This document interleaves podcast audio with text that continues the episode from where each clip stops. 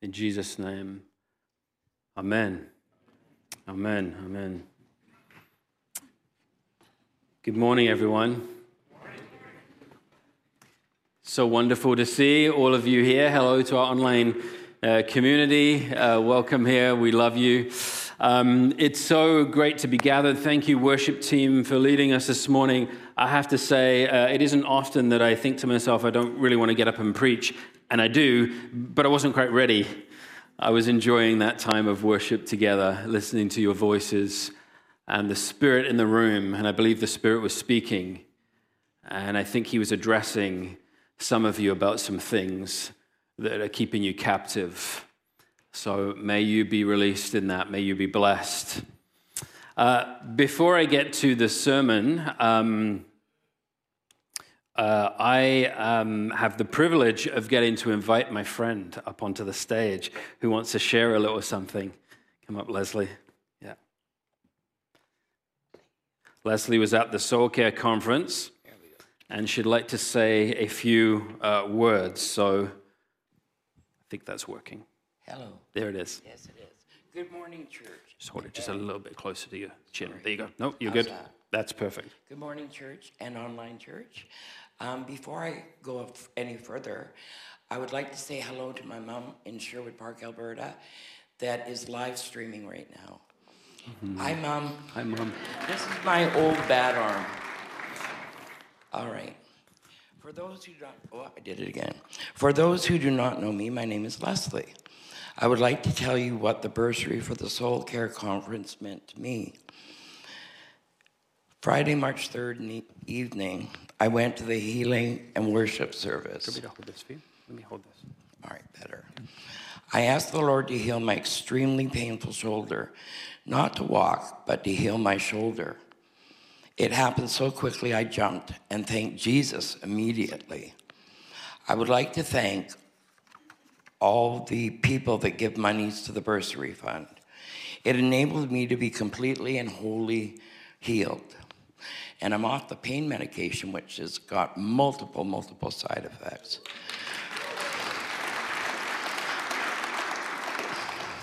From the bottom of my heart, God bless you, church family, because I was definitely blessed. Thank you. I need help.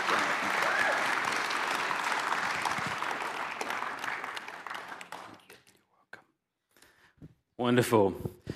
The stories keep coming of uh, people that have been blessed and ministered to uh, by our time at the conference. Jesus was uh, very specially with us, and uh, it was a wonderful time.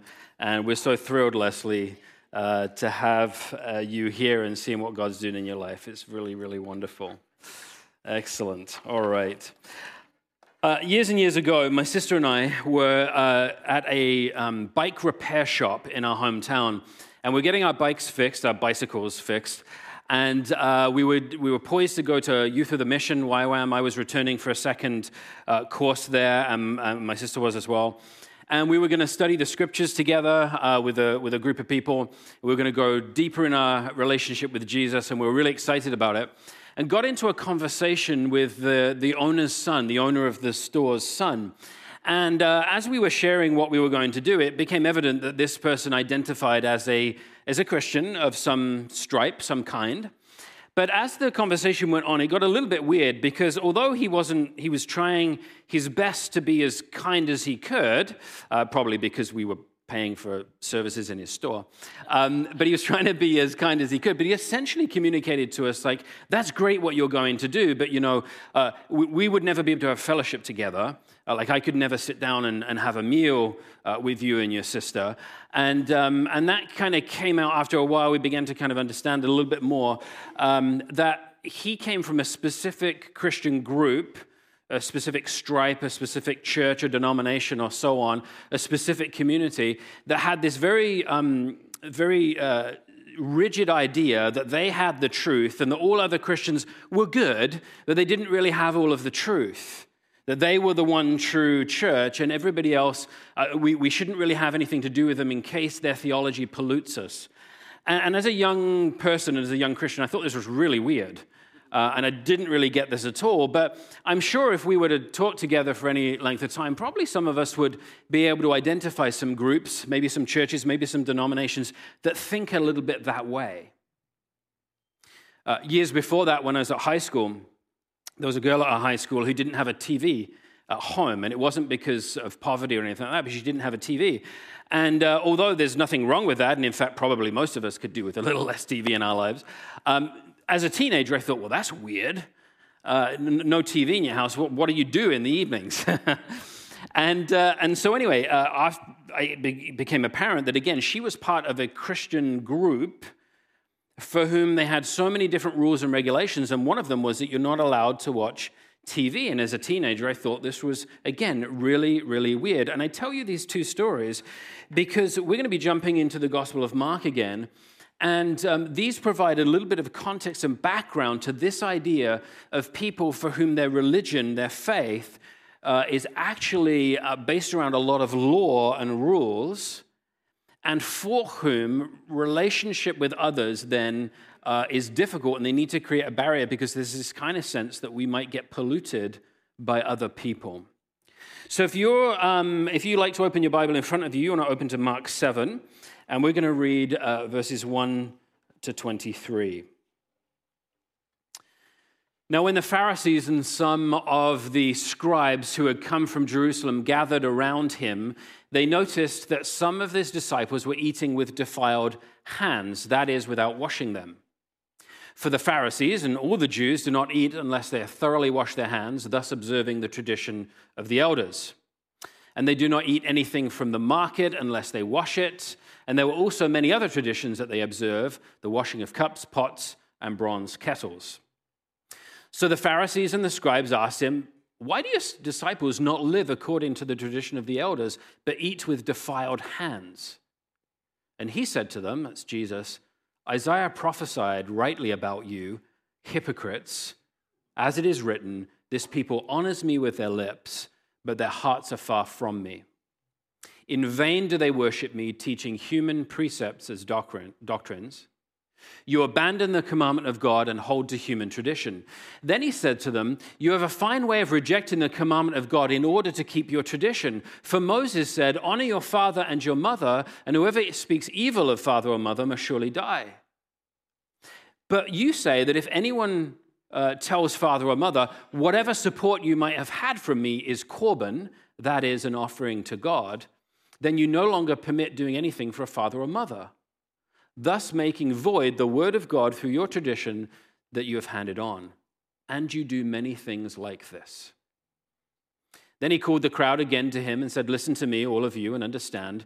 There is nothing outside of a person that by going in can defile, but the things that come out are what defile. When he'd left the crowd and entered the house, his disciple asked him about the parable. And he said to them, then do you also fail to understand? Do you not see that whatever goes into a person from outside cannot defile, since it enters not the heart, but the stomach, and goes out into the sewer? Thus he declared all foods clean. And then he said, It is what comes out of a person that defiles, for it is from within the human heart that evil intentions come fornication, theft, murder, adultery, avarice, wickedness deceit, licentiousness, envy, slander, pride, folly. All these things come from within a person and they defile. God's word to us today. So I don't know if you noticed, but, but one of the things Mark is trying to do here, uh, one of the things that he's doing as he's telling the stories of Jesus, is that he's explaining some things that were specific and unique to Jewish culture. So I don't know if you noticed, but verse 3 and 4 were actually bracketed out uh, in my Bible anyway, maybe in your Bible you're following on, they're actually bracketed out. So it's like he's telling this story of what's happening, and then he just steps aside and goes into the brackets, the parentheses, and just explains something. Oh, oh, by the way, since we're talking about it, the Jews, just so you know, you know, they don't, they don't eat without washing their hands first, and they also, they, you know, if they get meat from the marketplace, they're going to wash it before they eat it, and they do this with bronze kettles and, uh, and pots and, and so on. So he's explaining something to them. And that is one of the main reasons that scholars believe that Mark was writing to a Gentile audience. You don't get that in Matthew's gospel. Matthew's writing predominantly to Jewish people. He doesn't need to explain to them things that they know about themselves. But if he's writing to a Gentile audience who have no idea about Jewish culture and scruples and rules and laws and regulations, that's why he's explaining it to them. We've talked about how the crowds gathered during Jesus' ministry time in and around uh, Galilee. The more miracles he performed, the more people he healed, the more demons he drove out, the more the people followed him. Of course they did. These were people who were living under foreign occupation with a foreign army marching through their land. This is a people who were probably living with a certain amount of disillusionment and doubt. We're supposed to be the people of God. Yahweh, the creator of all things, the one true God, promised us a land flowing with milk and honey and blessings and goodness and a future, a grand future. And here we are living in a place where there's Roman soldiers marching through our land, and we have to be careful. And we're paying heavy taxes to Caesar in Rome. And even some of our local rulers are essentially in bed with Rome. And some of our people collect taxes for the Roman machine. What's going on? Imagine they would live under a great deal of disillusionment and probably question the goodness of God. Why is God allowing this to happen? So along comes a Messiah type figure, a miracle worker, a rabbi who teaches with authority, unlike the others. Remember that from the synagogue? And of course, this is the most exciting thing in the villages. Of course, they're going to begin to follow him around. But it wasn't only the crowds of villagers that would follow him. Do you remember we talked a few weeks ago about um, the, the, the religious leaders that went up to Galilee? Jerusalem, the mother church, the, the, the seat of Judaism, sent detachments of religious leaders up to Galilee to see what all the fuss was about. Who is this Jesus and what's he teaching and what's he doing? And is he riling up the crowds? And, and, and is, he, is he upsetting the delicate balance we have going on with Rome because we want to keep that so they don't, you know, uh, tax us more or, or treat us worse or so on? What's he doing exactly? Is he upsetting our authority? Is there an issue up here? Well, the Pharisees, a subgroup of Jewish leaders, were, were also following him around, and these people were obsessed with the law a group who believed that the curses of the book of Deuteronomy had fallen upon Israel because Israel had, had moved to idolatry, had broken the law, and had broken covenant. And they were right. That largely is why God eventually said, Enough is enough. And they were living under the curses of Deuteronomy. They were right about that, but their solution was if only we can keep the law absolutely perfectly, and prove to God we can keep the law and keep our side of the covenant, then God would turn those, blessings, those curses rather into blessings. And part of that would be to drive out the Romans and give us a Davidic king who would come and sit on the throne forever and rule us. That was their hope. The trouble is, they become so obsessed with law keeping that they created laws upon laws upon laws upon laws, a complex set of regulations, which acted like a hedge around the law because if people stick with these regulations, they won't even get near the major laws to break them. And so they created this whole long system of rules. And um, in the passage, I, I don't know if you notice, but, but the Pharisees say to Jesus, Why do your disciples not live according to the tradition of the elders? Didn't say, Why, doesn't, why don't your disciples live according to the law of Moses? He said, The tradition of the elders.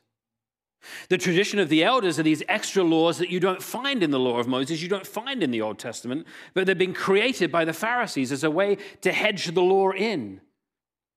Regulation upon regulation. And most of it was to do with ritual purity. That washing the hands thing, by the way, let's not be modern people who read back into the scripture our own preoccupations and understanding of, of germs and so on. It was nothing to do with hygiene, it was everything to do with ritual purity and religious purity. That's what it was about. And so they had this complex system, and it was oral tradition. That means it was passed on orally. It was taught by the leaders, sometimes called the scribes in the Old Testament, and they would teach it orally to the people.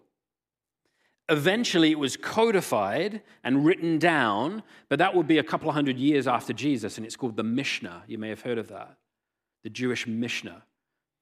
And eventually it was codified. But at the time of Jesus, it was just orally passed on. And so these teachers of the law, authoritative teachers, who had been given their authority from Jerusalem, the seat of power, would teach these tradition of the, uh, the traditions of the elders and these laws. And uh, another thing they sort of understood uh, was like um, with the ritual purity thing, it was almost like sin or, or a breaking of the law could kind of be caught like a germ. So if I have a really bad cold and I sneeze on you, there's a chance you might get my cold. Well, they understood as well. If, if we hang around with people who are ritually impure Gentiles, and if we don't wash this meat because it may have been handled, handled by a Gentile or a pagan worshiper or something like that, if, if, if we're not careful, we may catch the sin, we may catch the ritual impurity. And so that was partly what they believed, and we'll come back to that. So, back to our story. The Pharisees are following Jesus around and they're noticing things, and they don't like what they're seeing. And so they just say, they say to him, Why don't your disciples keep the tradition of the elders? Why don't they do what everybody else does? Because, you know, if only, and there's kind of writings from the Pharisees, um, beliefs from the Pharisees that they, some of them believe, if all of Israel, everyone in Israel could just keep the law perfectly for one day, we believe Yahweh would bless us. And so they were obsessed about it. Why don't they keep the tradition of the elders? And Jesus' response is pretty frank. He doesn't mince his words. It's a little stinging. He says, You absolute hypocrites, absolute hypocrites. Isaiah prophesied about people like you. This people honors me with their lips, but their hearts are far from me. In vain do they worship me. Your, your, your worship is in vain, teaching human precepts as though they're doctrines. Jesus is saying, You are giving God lip service. You're saying all the right stuff, but I know it's not authentic. It doesn't come from your heart. Your worship is in vain. You teach human precepts as though they're doctrines. What they're saying is God gave the law of Moses, but he didn't give all this oral tradition stuff. That's your stuff. And you're claiming that your stuff is my stuff. I didn't teach that. I never gave that. That was never given to Moses. And then Jesus goes a step further and he says, and not only is all this stuff here not my stuff, but worse, some of this stuff actually contradicts my stuff. And some of you use your oral traditions as legal loopholes to get out of keeping the laws that God has laid down for you. Like, how stupid. You're so obsessed with not breaking the law, but actually you, you use all these legal things that you have over here to, to, to actually get around and get away from having to keep the law, and you think that's okay. And then he gives an example. You say that if anyone tells father or mother, whatever support you might have had from me is korban, that is an offering to God, then you no longer permit doing anything for a father or mother, thus making void the word of God through your tradition that you've handed on. And you do many things like this. What is he talking about? What is korban? Korban was like a, a vow that you could speak, it was a dedication formula. And so, what you could do is you could make this vow, make this verbal dedication formula over your, your money and possessions and goods as a way of dedicating it to God in the temple. And it seemed like a really pious thing to do. Ooh, this guy's really spiritual. Like, like he, he's going to give all of his stuff to God. Wow. What a spiritual thing to do. It's a pretty pious thing. All I have, I put at the Lord's disposal, except it was a dedication spoken, it was a vow spoken, not necessarily an action fulfilled. It may have been, but not necessarily. It was uh, an intention, but it doesn't mean they went through with it. It was a verbal commitment, but not an actual action on their behalf. In the first century, for aging parents, there was no CPP, right? There was no Canada pension plan. Israel Pension Plan. Uh, there were no RRSPs. Uh, there, was, there was no you know, social things uh, as a way to, to care for you. In, this, in the same way that we have today.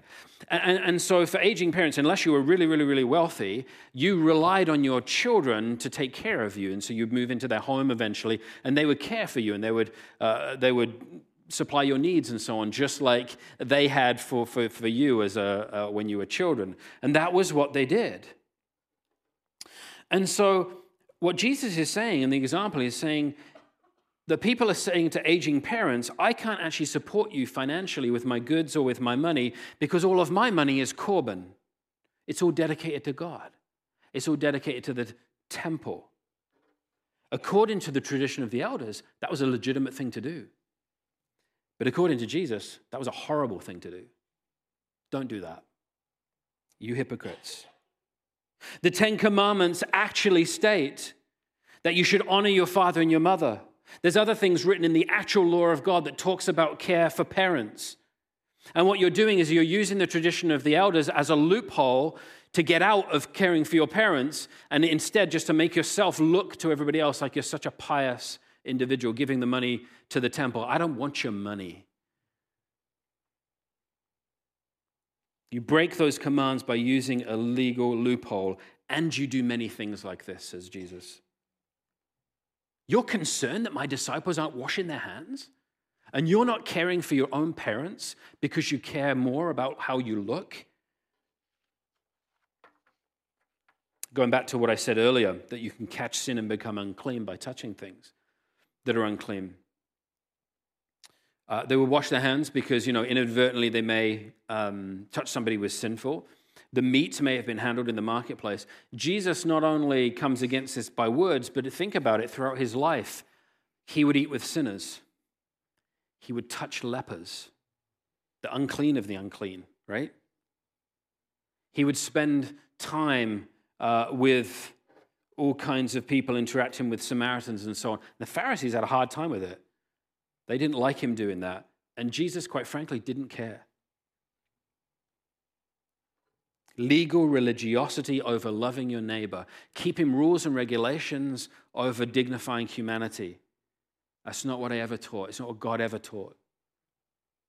And Jesus is, is angry at them. And then he spends some time saying what truly defiles, what actually defiles. He said, Listen to me, all of you, and understand there's nothing outside of a person that by going in can actually defile, but the things that come out are what defile. All of this, you must do this, you must do that, you mustn't touch this, you can't eat that. Yeah, there's certain Old Testament laws specifically laid out for some of those things, but they were very specific and they were for a, a given time and so on.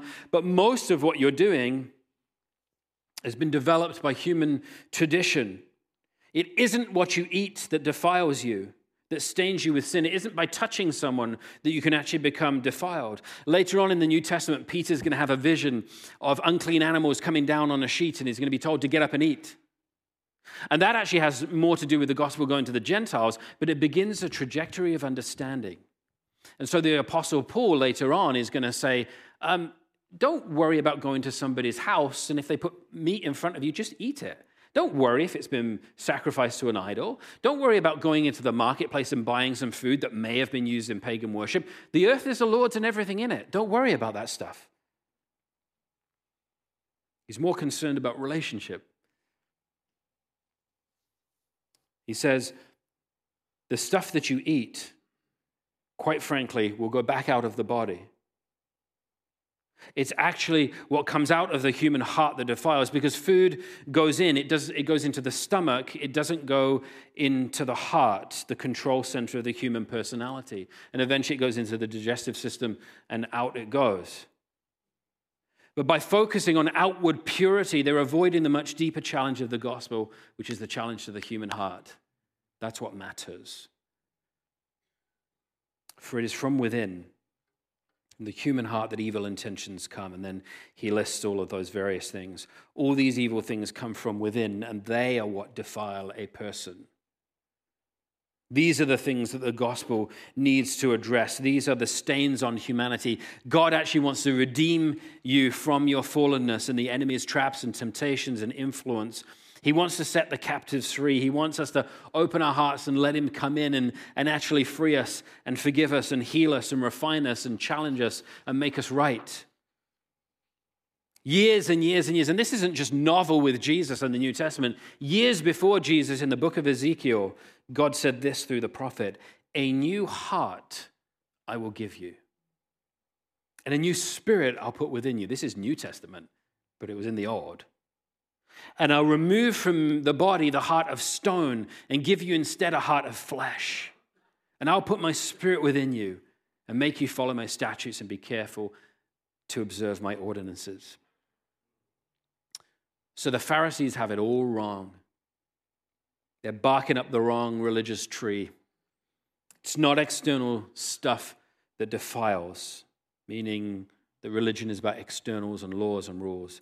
It's actually what defiles comes out of a broken, fallen human heart. And that's where the action needs to take place. That's where the focus needs to be. I began this sermon this morning uh, sharing a couple of stories of people who had belonged to Christian groups, denominations, churches, Christian sects that focus very much on laws and regulations and, and rules and, and, and guidelines regarding who you could break bed, bread with and who you couldn't and all that kind of stuff. And I remember finding it odd then when I was younger and I was first facing it, and I still find it really odd now. And I find it odd because I wonder how, how can people who have the New Testament, who have the teachings of Jesus, including a passage like we've just studied together, and still conclude that actually faith is all about this kind of rules and all about not staining ourselves by other people. Like, how can you read the New Testament and conclude that? But people do. And I get it. People can read scripture with blinders on. They don't always see what they want to, they only see what they want to see, perhaps. Uh, I do believe there are things like religious spirits that can uh, influence people and keep people bound. But it's so sad that I would that people who, who probably legitimately love Jesus conclude that following him is about laws and rules and toeing the line. And they're missing the freedom and the grace and the joy and the blessing and the spirit and being free of the deep heart things that they're probably struggling with, the, the, the stuff that really needs attention. But before we go and point at others, we always have to ask ourselves is there any of that in us? Are there evangelical do's and don'ts? I can think of a few.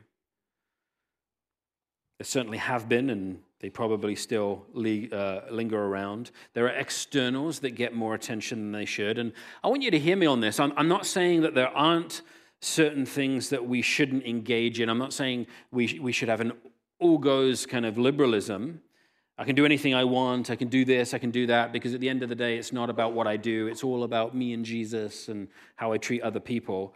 Um, no, I think we should avoid certain practices, and there are certain boundaries we create that we shouldn't cross. Absolutely. that's not what I'm saying. What I'm saying is that there are certain rules and regulations, however, that we build and we create that don't contradict Scripture, but we create them as part of our Christian culture. That they then develop into the system of purity and righteousness. And even though we wouldn't necessarily disengage with other believers, we can end up thinking, well, you're a good Christian if you do this, but you're not so good if you do that.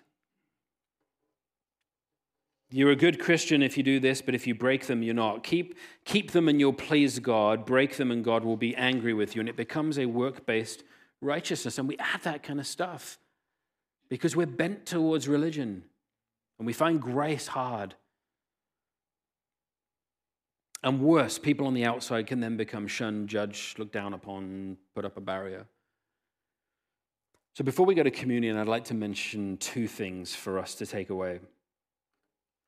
Do you this morning need to uh, return to, and maybe it's just a slight course correction, to the purity of the gospel message? To get beyond rules and laws and focus on Christ and your invitation to Him to come into the heart and do some deep, profound heart surgery. Weed out those things that truly defile. Have you spent too much time focusing on externals as a way of smoke screening and diverting attention away from what's going on in here? Things you don't want to address, the secrets you have, the things you don't want people to know. Because sometimes we do that. Sometimes we create laws to keep as a way of diverting away from what's going on inside. Let me tell you this the heart surgery that God wants to do in all of us is not to expose us and it's not to condemn us, it's actually to free us. It's actually to free us. And secondly, in the very next passage that is going to be preached on next Sunday, Jesus is going to continue to cross boundaries that the Pharisees would never have crossed as he interacts with a pagan Syrophoenician woman. Uh, it's really interesting that it comes right after this passage. Someone deemed unclean. And I guess my question for us is Are there types of people or individuals that you work with, um, that you uh, live next door to, or, or whatever it is, um, perhaps you go to school with, that you avoid because you deem them unclean? And maybe you wouldn't use that language but maybe you think they're so far from God or too far from God that they probably would never turn to Him and never be granted grace. Jesus always steps over boundaries, He always radiates love and offers a way back. So, a question for us to linger on is are there boundaries I'm being called to cross? Good boundaries. Amen. Uh, if you didn't have a chance to, to, to take a communion um, uh, elements here. Uh, there are some, I believe, just out in the lobby there. I think there should be some up in the balcony for you. So uh, make sure you get one of those. And we're going to go to communion now. And probably most of you are pretty um, dialed in on how we do this by now, but just in case there's a visitor, um, let me just let you know there's two layers that you peel back the top see through layer, and it reveals this, this wonderful, tasty wafer, this gastronomic delight.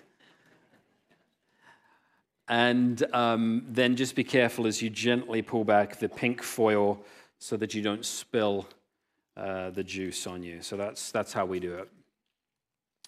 So, what we're going to do, friends, is I just talked about the purity of God, the gospel, the, the, the central truth of the gospel. And the reason we do communion on a regular basis, well, we do it monthly, uh, the reason we do it on a regular basis is because we need to remind ourselves over and over about the center. What's the most important thing? Because we can end up with rules and laws and do's and don'ts and things we even just place on ourselves. I must do this, I must do that, I mustn't, oh, I failed again, oh, shoot, aren't I terrible? Like we all do that kind of stuff. And we need to come back to the table and remember what it's all about. It's all about Jesus, it's all about his body and his blood. And so we're coming back again to center ourselves around Jesus this morning. So I'm going to read from the Apostle Paul I received from the Lord what I handed on to you.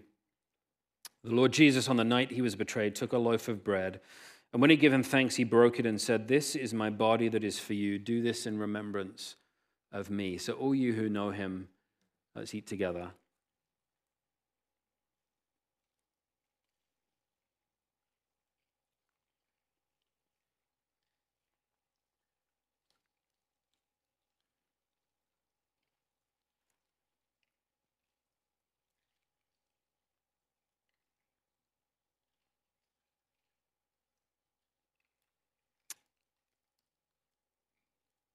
Same way he took the cup after supper, saying, This cup is the new covenant in my blood. Do this as often as you drink it in remembrance of me. As often as you eat this bread and drink this cup, you proclaim the Lord's death until he comes. The blood of Christ shed for you. Let's drink together.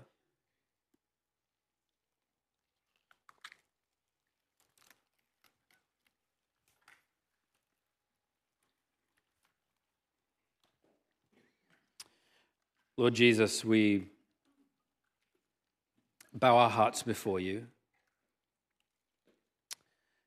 And we do so with such thankfulness for the cross, for your body and your blood, your sacrifice on our behalf. And I just want to pray this morning if there's anybody in the room for whom resonated with some of the stuff that we touched on here, um, and, and it's so easy for us to drift into religiosity sometimes. I pray that you'd help uh, them, all of us, to reattach ourselves once again in our mind and hearts to the body and the blood of Jesus as we've ingested elements. May we eat of you, Lord, and drink of you. Take you in again, deep within ourselves. May you take up the throne room of our hearts again. this morning. And for those of us for whom, as we said earlier, blessing the Lord was difficult today because we're, we're weighted under shame or guilt, I just want to proclaim in the name of Jesus freedom to you. I just want to say, you're free. Be free. Jesus loves you. God loves you. He forgives you. He cleanses you. And blessing the Lord is a response to that truth that it wells up within you to want to bless Him and to honor Him and to glorify Him. You are not excluded from entering into blessing the Lord because of anything you've done. Parents, you're free, you're forgiven, you're loved. In Jesus' name, amen.